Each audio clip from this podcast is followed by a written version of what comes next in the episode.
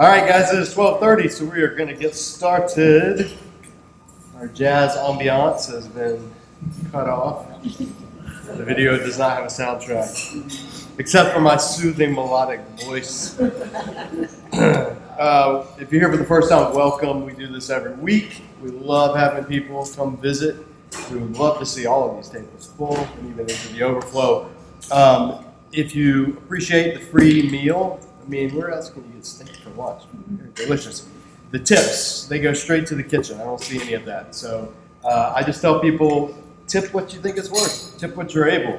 You know, if you have a lot of money and you have a good job, tip well. If you live on a little bit and you're scraping by, throw your two mites in there. Uh, you know, just if everybody did that, everybody would be taken care of. So give as God has given to you. Let that be the general rule, because that's the rule that we've been looking at in the Old Testament. In uh, when we were studying all through Torah. But we're not in Torah anymore, we're in Joshua. And we are halfway through the book of Joshua, literally. We are at this, Joshua is just like a, a, a diptych, which is the, you know, two-panel work. So the first part is the battle accounts. The second part are the land grant accounts. And that's what we're in now. We're in the land grant accounts. The battles took only a couple of chapters to uh, recount, but they took years. Fight. They took years to, to engage in. And so remember that when you're reading scripture, you're just a lot of times you're getting the highlights. It's not like things were happening at the speed that people think they happen at uh, when you read it all at once. This is over years and years. And we start in chapter thirteen. We're going to try to cover thirteen and fourteen today because they read together well.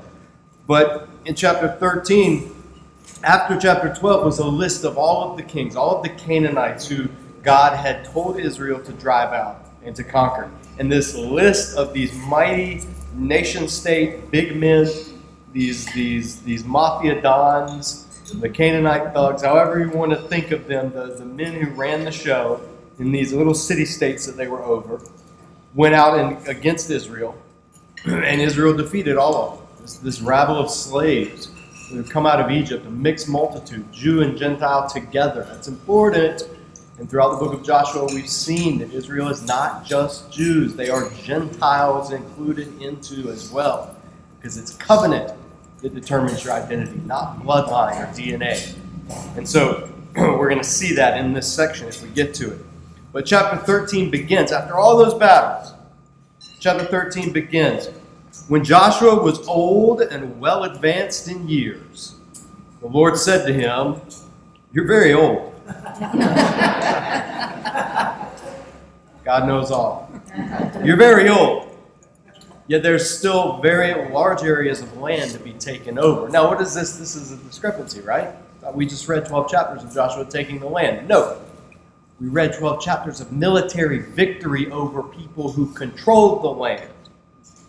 That's different than moving into and taking the land. First, the the it's like a field. You know, you got to plow up the rocks before you can plant the seed. So the Canaanite kings and the city-state rulers and the armies were the rocks. They're done. Now Israel has to go in and they have to do the job that they were called to do, which is inhabit the land, take over the cities, live in those places, because that was God's judgment on those Canaanite peoples. One time event in history, never again to be repeated. And it was to get Israel into the land so that Israel could then live holy in the land, Leviticus eighteen and nineteen. And if Israel didn't live holy in the land, Israel would become Canaanites, and they would be driven from the land. The land is always God's. I'm having a discussion right now with a, a Jewish friend in Israel. We don't see eye to eye. uh, love him, great guy. But um, what I have to keep in mind when I talk to him is it's not your land. It's God's land. It's always been God's land. At best, even faithful Israel were just tenants of God's land, much less secular, you know, today Israel. So we have to keep that in mind. The land belongs to God from beginning to end. And when he gives it, he gives it to people to be tenants. And he'll talk about it. And Jesus will talk about it in his parables. Look how many parables he has about tenants farming the land. So Israel is, is but Israel has to take the land, they have to go into the land, they have to become the tenants of the land. So the armies have been destroyed, the battles have been won, but there's land to be lived into. They're in between, again, the analogy. Think of D-Day, and think of V E Day in World War Two. D-Day, Hitler was effectively done. The Allies landed. Once they took that beach, everybody celebrated. Why? Because they knew it was only a matter of time. A lot of stuff had to happen between D-Day and V E Day. A lot of land had to be taken, a lot of villages, house by house, street by street, right? Remnants to be driven out of the Nazi occupation. Well, it's the same kind of thing here. So that's the mind's the, the dynamic to keep in mind in Joshua when we're reading these land grant accounts, is Israel still has to go in and actually move into land. And so the Lord says there are very large areas of land to be taken over. And then he gives this mandate. This is the land that remains. All the regions of the Philistines and the Geshurites, that's the coastal land, from the Shehor River on the uh, on the east of Egypt to the territory of Ekron on the north, all of it counted as Canaanite, territory of the five Philistine rulers in Gaza, Ashdod, Ashkelon, Gath, and Ekron, that of the Avites. And from the south, all the land of the Canaanites, from Ara of the Sidonians as far as Aphek, the region of the Amorites, the area of the Gebalites, and all of the Lebanon to the east, from Baal Gad below Mount Hermon to Lebo Hamath. This is just basically moved from a coastal south all the way up to the north. This is God saying, this is all the land. Now, these names mean very little to us. This, that's how it's going to be for the rest of the Joshua. So just get used to it. There's going to be names that mean nothing to you. But they meant everything to the people in that area. There was uh, one of the commentators was saying, he talked with somebody who's in the military who's battle, engaged in war in another country. And after battle, soldiers and people that were involved in the campaigns to liberate areas, every village has significance. Every street has a memory. Every valley has a has a memory associated with it. And so it's crucially important for people that are involved in those. For us, you know, people start talking about places in Afghanistan, Vietnam, you know, occupied Germany, France, whatever, whichever war, pick a war, doesn't matter. And for those of us that weren't involved in it, those names don't mean anything, right? I don't know. I mean, unless they're associated with something terrible like My Lai or something, you know, that, that means something that is bad or Wounded Knee. But for the people that are in, that were there, it has meaning, and it has significance. And that's something to keep in mind. Put yourself back into the mindset of ancient Israel when we're reading through this, and you're tempted to just glaze over and skip to, quote, the good parts. Because you're reading about places where Israel is going to have to take, and they're going to have to settle, and it's going to become, they are going to become stewards of this land that belongs to God, all in fulfillment of a four hundred year old promise that he made to Abraham. He goes on to say, verse six, as for the inhabitants of the mountain regions, from Lebanon to Misrephoth-Maim, that is, all the Sidonians, I myself will drive them out before the Israelites. Be sure to allocate this land to Israel for the inheritance as I have instructed you, and divide it as an inheritance among the nine tribes and the half-tribe of Manasseh. So God's saying there's more up north, the Sidonians, that area. I'm going to take care of them. Joshua, you're old. You're about to die. I'm going to take care of them. Just be sure to instruct Israel to divide up that land because the promise that I've given you is bigger than even what you realize right now. Even after these great victories, there's still more. But it's going to involve a longer time frame than you. We've seen that all through Scripture. God's timeline and our timelines are not even close to being on the same length. So he gives them this reassurance. Then he's mentioned these. What's up with nine and a half tribes? Well, think back to our study of Numbers, if you were here two years ago. Two and a half tribes, because Manasseh was a big tribe, so it was split in two. Two and a half tribes on the east of the Jordan River. They said, hey, we like it here. We want to stay after Israel defeated. And so they did. And this happens around Numbers chapter twenty-one. And that's the account of this. So first, Moses div- divvied up that land for those two and a half tribes, but said, but your warriors have to go and fight and bring the other nine and a half tribes into their inheritance. Then you can go back to be with your little ones and your wives and your families and your livestock.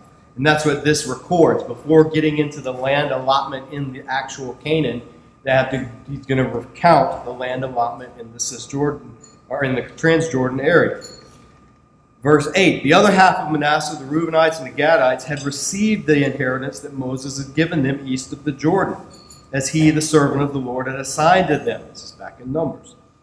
It extended from Aroer on the rim of the Arnon Gorge and from the town in the middle of the gorge, and included the whole plateau of Madaba as far as Dibon, and all the towns of Sihon, king of the Amorites, who ruled in Heshbon, out to the border of the Ammonites. This is today modern Jordan. You can actually go to Madaba. Madaba's a really cool city. I was there last year, and they have like this amazing mural, uh, not a mural, mosaic uh, of the whole Holy Land that dates back to the fourth century, I believe, or fifth century. So it's incredible. And uh, it's where Mount Nebo is, where Moses died, and all this. It's recounting all this area. Um, it also included Gilead, the territory of the people of Geshur and Machir, all of Mount Hermon and all of Bashan, that is as far as Saleka. And that is the whole kingdom of Og in Bashan, who had reigned in Ashtaroth, uh, yeah, in Ashtaroth and Edrei, and had survived as one of the last of the Rephites. Moses had defeated them and taken over their land. So this is recounting what Moses had done. This entire, if you remember back to Numbers, King Og was no pushover. Og of Bashan was a mighty king who ruled a huge territory of land.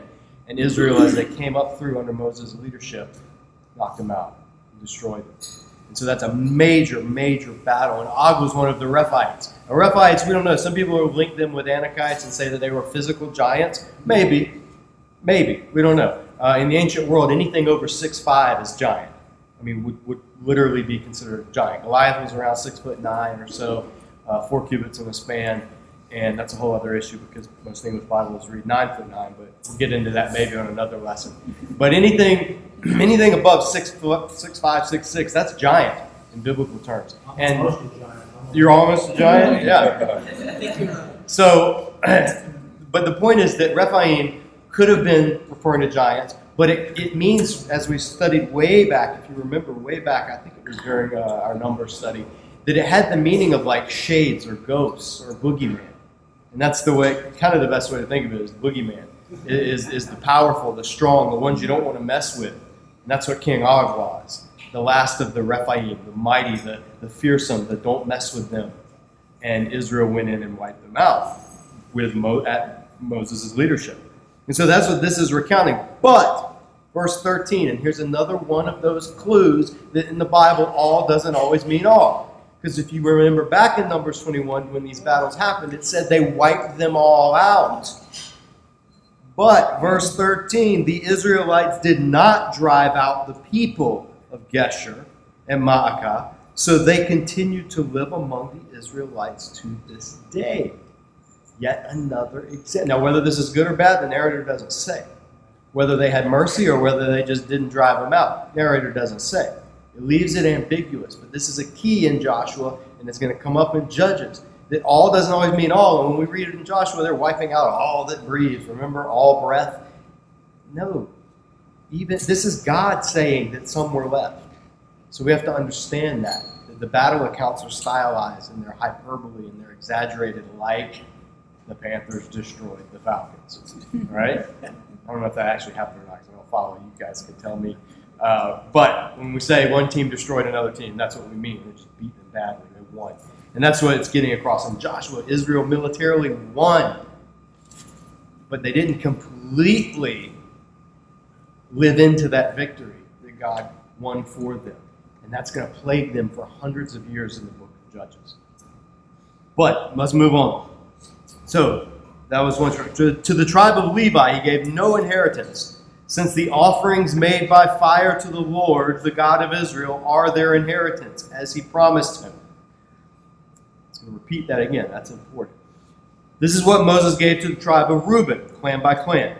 The territory from Aroer to the rim of the Arnon Gorge, and from the town in the middle of the gorge, and the whole plateau past Madaba, to Heshbon, and all its towns on the plateau, including Dibon, Baal, Beth Baal, Maon, Yahaz, Kedemoth, Mephath, Kiriathayim, Sibmah, Zerath, Shahar on the hill in the valley, Beth Peor, the slopes of Pisgah, and Beth Yeshemosh on all the towns on the plateau, and the entire realm of Sihon, king of the Amorites, who ruled at Heshbon.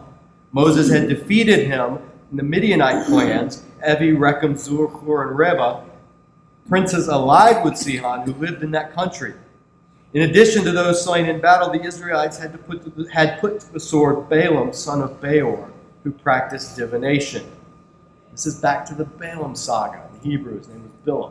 If you remember, Bilam was the one who led Israel, gave the greatest prophecy in the history of Israel, and then was the one who went and said, now to Israel's enemies, hey, if you want to get it, you want to beat them, it's never going to happen by force. Here's how you beat them. Get them to disobey the covenant that they're in. Because if they break the covenant, then that breaks God's protection. As long as they're in covenant, you can't touch them.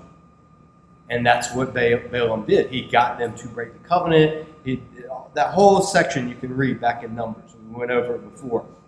But this is this lets us know what happened to him. In these battles in that area, as Israel was finishing, Balaam didn't get away. He actually died by the sword. A pagan prophet who gave a true word from God, but whose heart turned against Israel for money, for gain, for whatever reason, and ultimately was put to death with the Canaanites. Um, so this is the inheritance that was given to Reuben. The boundary of the Reubenites was the bank of the Jordan. These towns and their villages were inheritance of the Reubenites, clan by clan. This is what Moses had given to the tribe of Gad, clan by clan. The territory of Yazer, all the towns of Gilead, and half of the Ammonite country, as far as Aroer, near Rabbah. Only half, the Ammonites were a big people. Half of their region is what was given to Gad. The others in the south, they would remain. And they would to continue to remain as enemies of Israel, on through the Judges and all the way up to First Samuel and all the way, I think, in Second Kings is their final defeat. But the Ammonites were Israel's neighbors to the southeast uh, and modern-day Jordan, getting down towards Saudi Arabia.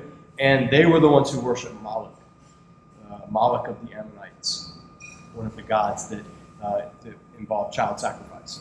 And so when you read about the Ammonites, that's who you're reading about. But Israel, the tribe of Gad, was on their border and given half of their territory. In the valley of Beth Haram, Beth Nimrah, Sukkoth, and Zaphon, and with the rest of the realm of Sihon, king of Heshbon, the east side of the Jordan, the territory up to the Sea of Kinneret, that's the Sea of Galilee. These towns and their villages were the inheritance of the Gadites, clan by clan. And lastly, this is what Moses had given the half-tribe of Manasseh, that is, to half the family of the, the descendants of Manasseh, clan by clan. Territory extending from Mahanaim and including all of Bashan, the entire realm of Og, king of Bashan, all the settlements of Yair and Bashan, sixty towns, half of Gilead and Ashtaroth and Edrei, the royal cities of Og and Bashan. This was for the descendants of Machir, son of Manasseh, for the half for half of the sons of Machir, clan by clan. This is the inheritance Moses had given when he was in the plains of Moab across the Jordan, east of Jericho. To the tribe of Levi, Moses had given no inheritance. The Lord, the God of Israel, is their inheritance, as he has promised. Now, the previous section said, right up in verse fourteen, since the offerings made by fire to the Lord, the God of Israel, are their inheritance, as he promised. Now it says, the Lord, the God of Israel, is their inheritance. There is an intimate linking between the offerings given to God and God. And that's a sobering thought for those of us that are a little free in our giving, a little stingy, rather, in our giving, free in our not giving. But God had instilled, God had said, Levites, you are going to serve me, and you will be provided for by my people being faithful with what I provide them to give to you a portion of that. Not a double portion, not a name it, claim it, not a private jet, not a fifty thousand dollars suit and watch, none of that nonsense. But a legit, you don't get land, so you're going to be provided for by the other tribes who do have land. That's built in, that's not a New Testament concept, but Paul will, as we've seen, harp on this. He'll mention this specifically when he makes his argument about not muzzling ox while it treads the grain. And he'll say, hey, your teachers and preachers, don't you know those who serve in the temple receive their living from the temple? So I'm going to pass this around now. Good time. As a son of a preacher, I know the inner workings of churches and giving and evangelicalism. And uh, we would do well to focus a little more on the spirit of this churches. Average giving is three percent, I believe. So we are well below God's Old Testament minimum, which is crazy because Jesus raised everything in the New Testament uh, towards generosity. That's another sermon and another issue of theology to discuss. But we have a few minutes left, and so what's going to happen now? He's recounted, okay, the tribes east of the Jordan have already received their inheritance. And let me just tell you, let me remind you, because this is Joshua reminding Israel. This happened when Moses was still alive. They've received their inheritance, and this is what it is. Remember, this is land grant. This is spell, spelling out the borders and the boundaries. But it's also their history. Hey, these mighty kings, Sihon, Og, yeah, they're no longer around. That in and of itself is a testimony to God's miraculous ability to which, because Israel was no army. We have to remember, Israel was no army. They were a group of slaves. They, they didn't have weapons. They didn't have chariots. They didn't have horses. They may have had pruning hooks and knives and whatever they could make, but they lived in the wilderness for forty years, so it wasn't like they were forging any kind of technology. You know, Israel, think when, when you think of Israel fighting men, think of men armed with sticks and spears and arrows and, and the occasional knife or sword that they could barter or trade from passing Midianites or something like that. I mean, this is the miracle. And they they destroyed the Transjordan empires of Og and Bashan, or uh, Og and Sihon, rather. So now he's going to get to, Joshua is going to get to, God through Joshua, the divvying up of the land of Canaan itself, Canaan proper, to the other nine and a half tribes. Before he does that, as is typical, the book of Joshua, which you should be ready for by now, there's an account of a Gentile who's faithful. We've seen it multiple times already in the book of Joshua. Before it gets into the pro-Israel stuff, there's a reminder right up front of a faithful Gentile. And we're going to read about him in chapter fourteen. Now these are the areas the Israelites received as an inheritance in the land of Canaan, which Eleazar the priest, Joshua son of Nun, and the heads of the tribal clans of Israel allotted to them. Their inheritances were assigned by lot, that's by casting of the dice or drawing of the straws, or there's, there's different understandings of how lots actually worked. Uh, there were different ways of casting lots, but the point is it's like rolling dice or flipping coin, or it's randomized so that God and God alone is the one who controls the outcome, not nepotism, size of the tribe, favoritism, who earned a better piece of land, any of that stuff. It's done by lot. So these were the divisions that God himself uh, was going to put the people in the land in. The inheritance were signed by lot to the nine and a half tribes as the Lord had commanded through Moses. Moses had granted the two and a half tribes their inheritance east of the Jordan, but had not granted the Levites an inheritance among the rest. For the sons of Joseph have become two tribes, Manasseh and Ephraim. The Levites received no share of the land, but only towns to live in, with pasture lands for their flocks and herds. So the Israelites divided the land just as the Lord commanded Moses. Break, interlude. Before that starts to happen, and that's going to start happening in chapter fifteen. It's going to start with Judah. Before that, dividing up the land. And it gives you the note about the Manasseh being split into two tribes and the Levites not getting land. And all that explains that everything is still kept at twelve. Even though the Levites don't get land, there's still twelve tribal allotments because one tribe became two. That's the purpose of that. But there's an interlude. Verse six. This is my favorite part. I was so excited to read this today. This is the first of five land grant narratives in the rest of the book. The rest of the book of Joshua is lists and, and geographical surveys. There are five land grant narratives interspersed. The land grant narrative is when someone comes, presents a request, the reason for the request is given, the request is granted, and then they are given the land. There's five of them. This is the first of five. Now, the men of Judah approached Joshua at Gilgal, and Caleb, son of Jephunneh, the Kenizzite. Remember, Caleb, not an Israelite. He's in the tribe of Judah, but he's a Kenizzite. He's from the tribe, from, from the sons of Kenaz. It's part of that mixed multitude that was brought into, that came out of Egypt with Israel. fifty percent of the people that left Israel as adults and entered into Egypt, I mean, entered into Canaan, were Gentile. Because there were only two of them, Joshua and Caleb. And now the two of them, the two faithful, are about to have a talk. Caleb, son of Jephunneh the Kenizzite, said to him, "You know what the Lord said to Moses, the man of God, at Kadesh Barnea about you and me." This is two old men talking, sitting around the cracker barrel, discussing the old days. Moses, Joshua's, uh, Caleb's about ninety, ninety-five at this, or eighty, eighty-five. They're in their eighties or nineties. Not exactly sure, but you know, you remember, verse seven, "I was forty years old when Moses, the servant of the Lord, sent me to Kadesh Barnea to explore the land." This is Numbers thirteen and fourteen. "And I brought him back a report according to my convictions. But my brothers who went up with me made the hearts of the people melt with fear. I, however, followed the Lord my God wholeheartedly. So on that day Moses swore to me, 'The land which your feet have walked will be your inheritance and that of your children forever, because you have followed the Lord my God wholeheartedly.'" He's telling this to the only other person among that group who followed the Lord wholeheartedly. Caleb and Joshua were the only two that came back and said, "Let's take this land." So Caleb is reminding Joshua. Caleb has had to wait forty years for what was promised to now come about. For forty years, he's waited. He could have left the Israelites. When God said, "You're doomed to forty years wandering in the wilderness," Caleb could have said, "I'm out. I followed you.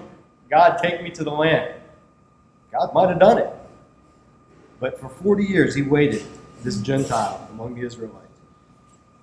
So he keeps going. "Now then, just as the Lord promised, he has kept me alive for forty-five years since the time he said this to Moses, while Israel moved around in the desert. So here I am today, eighty-five years old. I'm not going to ask if anybody in here is eighty-five, but some of you in here are kind of getting close to that. Um, Here I am today, eighty-five years old. I am still as strong today as the day Moses sent me out.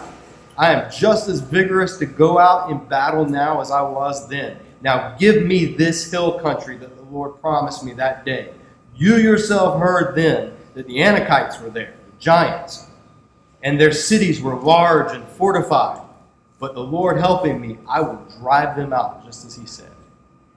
There were still pockets of mighty resistance to be driven out.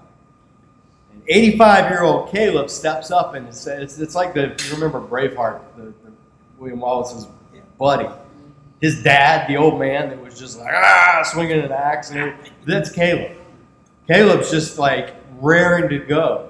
There's still Anakites there. There's still giants, whether literal or metaphorical or just in reputation.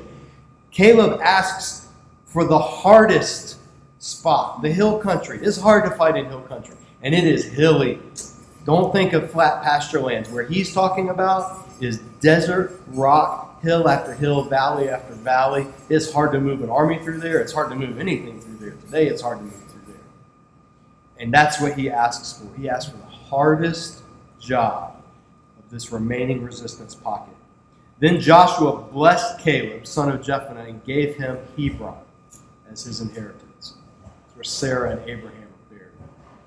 "So Hebron has belonged to Caleb, son of Jephunneh the Kenizzite, ever since, because he followed the Lord, the God of Israel, wholeheartedly. Hebron used to be called Kiriath Arba, after Arba, who was greatest among the Anakites." Wink, wink. Kiriath, this place used to be called Village of Arba, village of this big guy. Now it's called Hebron. Why? Because it doesn't belong to Arba anymore. It doesn't belong to Anakites anymore. Why? Caleb took it. Caleb led his clan and took Hebron. And it became, Hebron's going to become an important city. It's going to be, I believe, where David or Saul is anointed, or David sets up base, or I can't remember off the top of my head. Hebron's going to be a major point in Israel's history. But it's all because Caleb, there was one last resistance of military might. There was one last pocket, and it was the toughest region.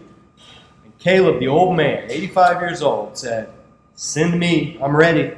Nothing's changed since God sent him to spy the land forty years ago. It's an, I love Caleb. And his name means dog, Gentile. Caleb is the Hebrew word for Gentile, dog.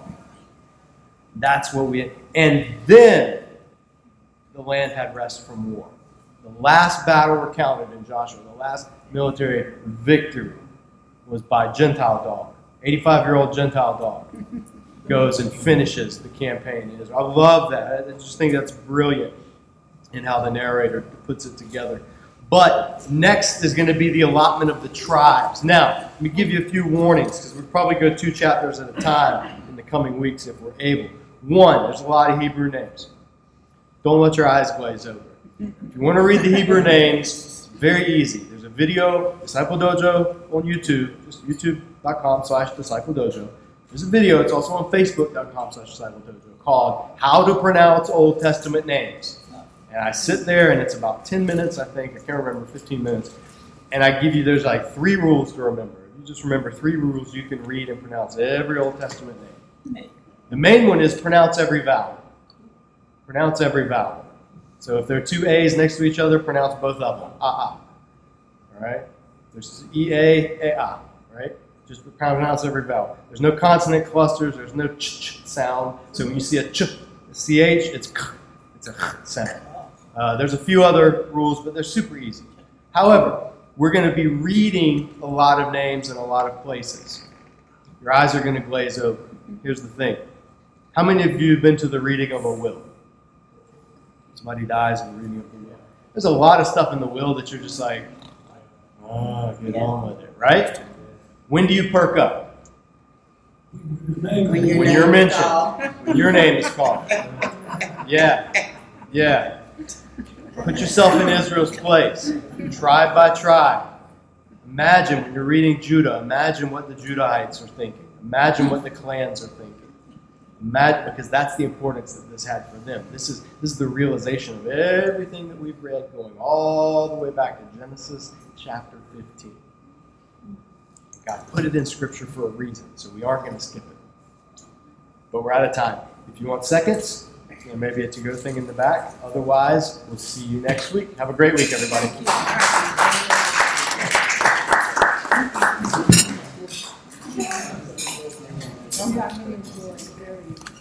Thank you.